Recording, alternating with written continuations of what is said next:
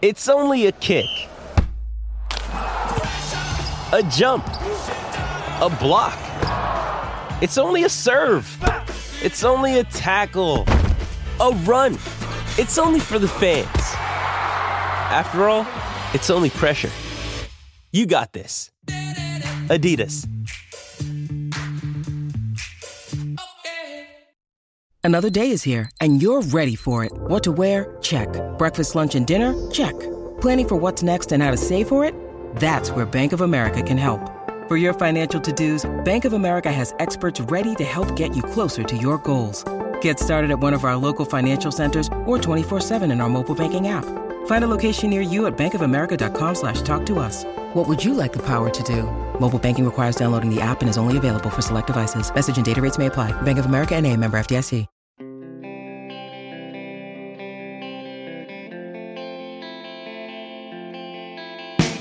And only bad thing that ever results from your team putting up a touchdown's worth of goals on somebody else is that your goaltender just gets no love at all.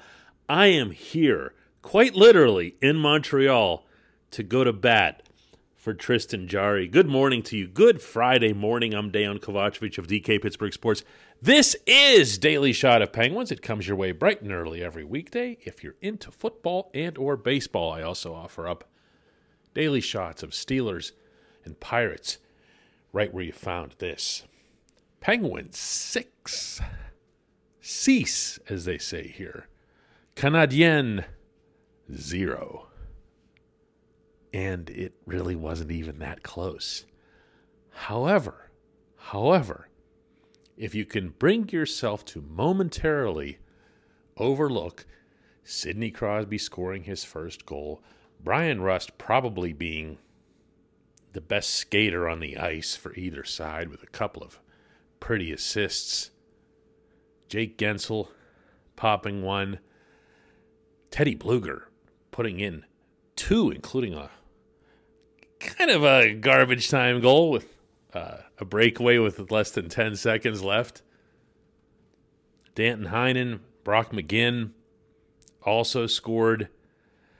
And all Jarry did was put forth 23 saves against a terrible Montreal team that's now 4 13 and 2. So, why would anyone want to talk about him after this? Well, I've got a couple of reasons.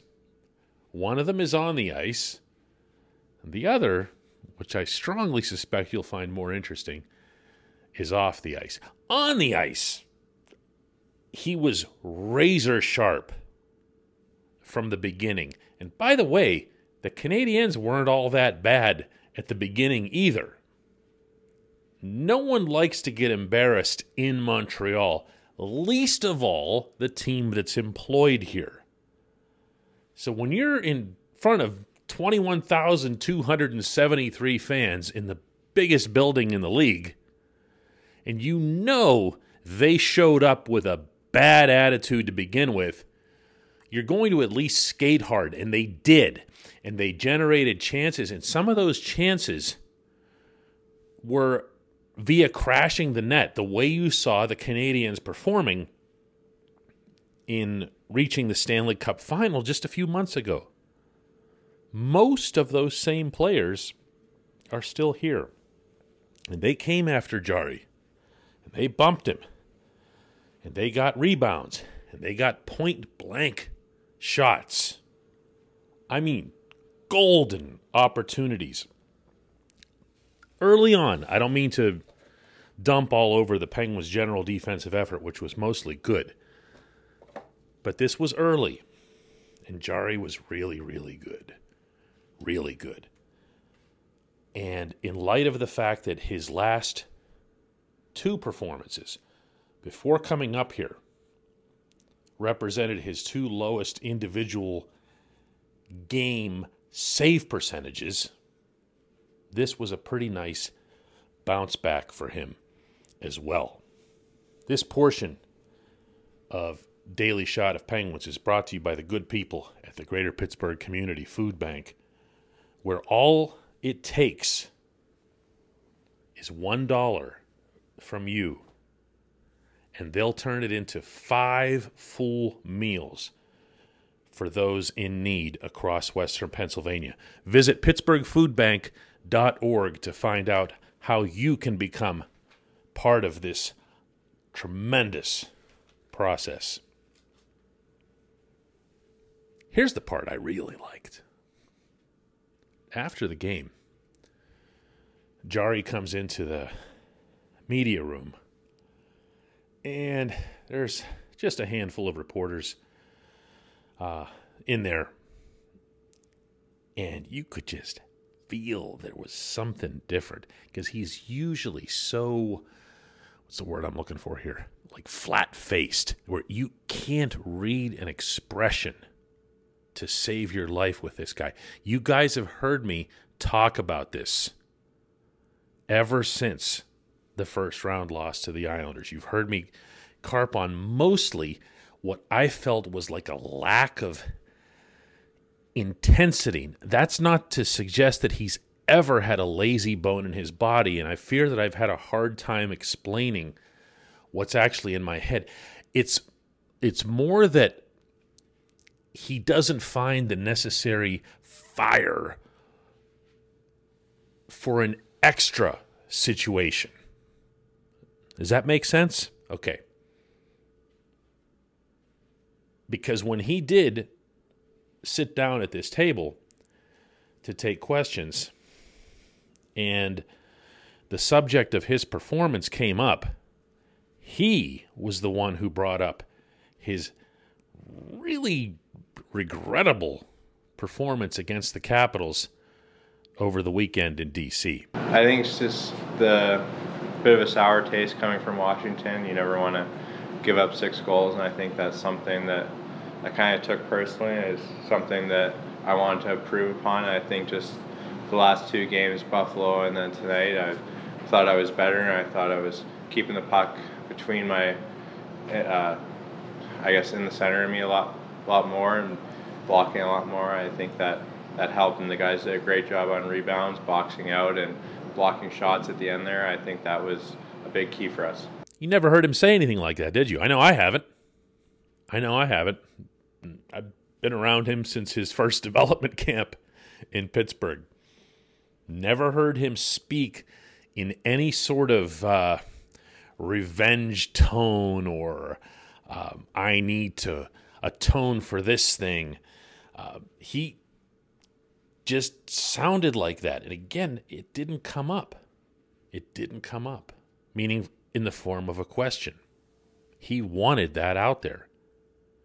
Todd Reirden would end up saying something similar uh, about Jarry, about how he felt like he needed to prove himself after that. So, okay, good, good because that I really feel was the main thing that he was missing in the Islanders series. He didn't find a way, he didn't concoct a way to move to the next level. You know, to get to where you need to be, whatever it is that you have to tell yourself. Sometimes you hear athletes talking about, like, oh, you all doubted me. You all thought I would. Meanwhile, like, you're listening to him going, dude, I don't even know who you are to have doubted you, but go go ahead. Suit yourself. Never heard that from Jarry. And he's now, by the way, started eight of the Penguins' past nine games. My guess is that he's going to start the next one as well. That would be tomorrow night in Toronto, where I'm flying down to cover that one as well. And I asked Jarry in a semi kidding way, but not really, if if well, well just listen. Here's the question, and, and, and here's his answer. Chris, you handle this grind? you play playing almost every game now. You like it? Yeah, it's fun. Uh, it's been awesome. It's uh, I had stretches where I, I, played quite a few games last year, but it's it's different. You have back uh, to all the travel, you're playing different teams, and every night something new. So I think it's you're not playing your eight divisional games anymore, and I think it's it's exciting when you get to play a new team every night. All right, okay, you can have that. You can have that. I have no idea who this guy is and what he's done with Tristan Jarry, but I'll take it. I'll take it. Saves and shutouts and all. When we come back, just one question.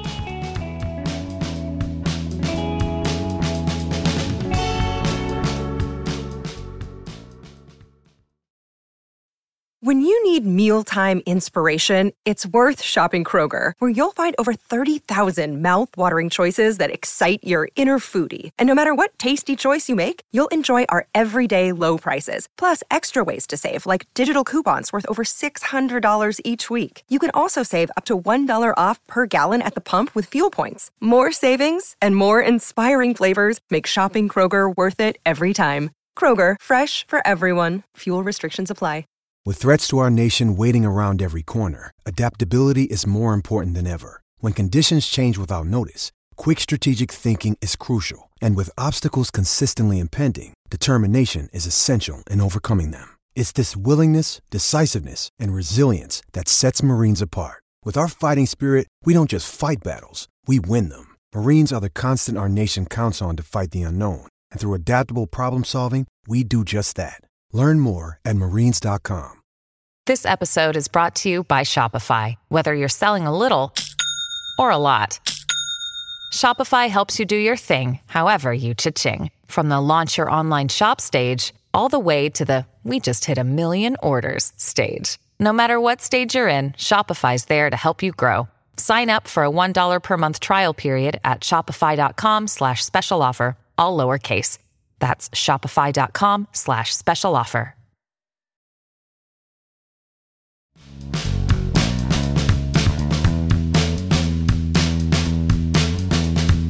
Welcome back. It's time for just one question, and today's comes from Doug Church, who asks Was this the first time in NHL history a goaltender has posted a shutout and not received one of the three stars of the game? Or did they just forget about him and all the offensive brilliance of the Pens? You know, Doug, I look at the three stars almost never. When they're being announced as a reporter, you are flying downstairs from the press box. You are getting to the locker room as fast as you can, especially on the road because the team is packing extra fast and loading that bus to get to the next city right after the game. The charter is sitting at the airport waiting for the bus to roll right out of the tarmac. So they are in a hurry. And in turn, so are you as the reporter. Definitely not hanging around for three stars. However, however, they do show up on the score sheet. And after your question, I went and took a look and found that the three stars were in descending order. Number three was Chris Letang, who probably got that because he's from here and they love him. And they had him, not Sidney Crosby, on the marquee outside the arena. I kid you not. Number two, not that not that not that Letang played a bad game or anything. I'm just saying, okay. Number two was Jake Guentzel, probably to their credit for the outrageously good pass he made to set up Sid's ice breaking goal there. I mean, that's just a world class touch on that and awareness and everything else. I mean, that's, yeah, that's the Jake that everybody's been waiting for. And it helps that he's got a Sid that everybody's been waiting for. Number one was Teddy Blueger with two goals. And that's a little lazy. Teddy's second goal, as I mentioned, was beyond irrelevant. Uh, his first one was nice. It also came off a 2 on 0. And overall, Teddy's line was really, really good, which I strongly suspect wasn't the reason that he was picked the number one star. Another variable in Jarry not getting a number one star potentially is that the three stars, for anybody who doesn't know this, are usually chosen by some team employee of the home team. That's been the case in Pittsburgh for a long time. Media have nothing to do with it. I, I used to have a three star ballot back when the Penguins were at the Civic Arena, but even mine wasn't singular. It, it would be put into a pile of like three or four of them, and then the last vote went to a Penguins team employee. So, my guess here is that whoever was the Canadiens team employee would have looked more at the Canadiens being awful than to give Jarry any credit for keeping them off the board.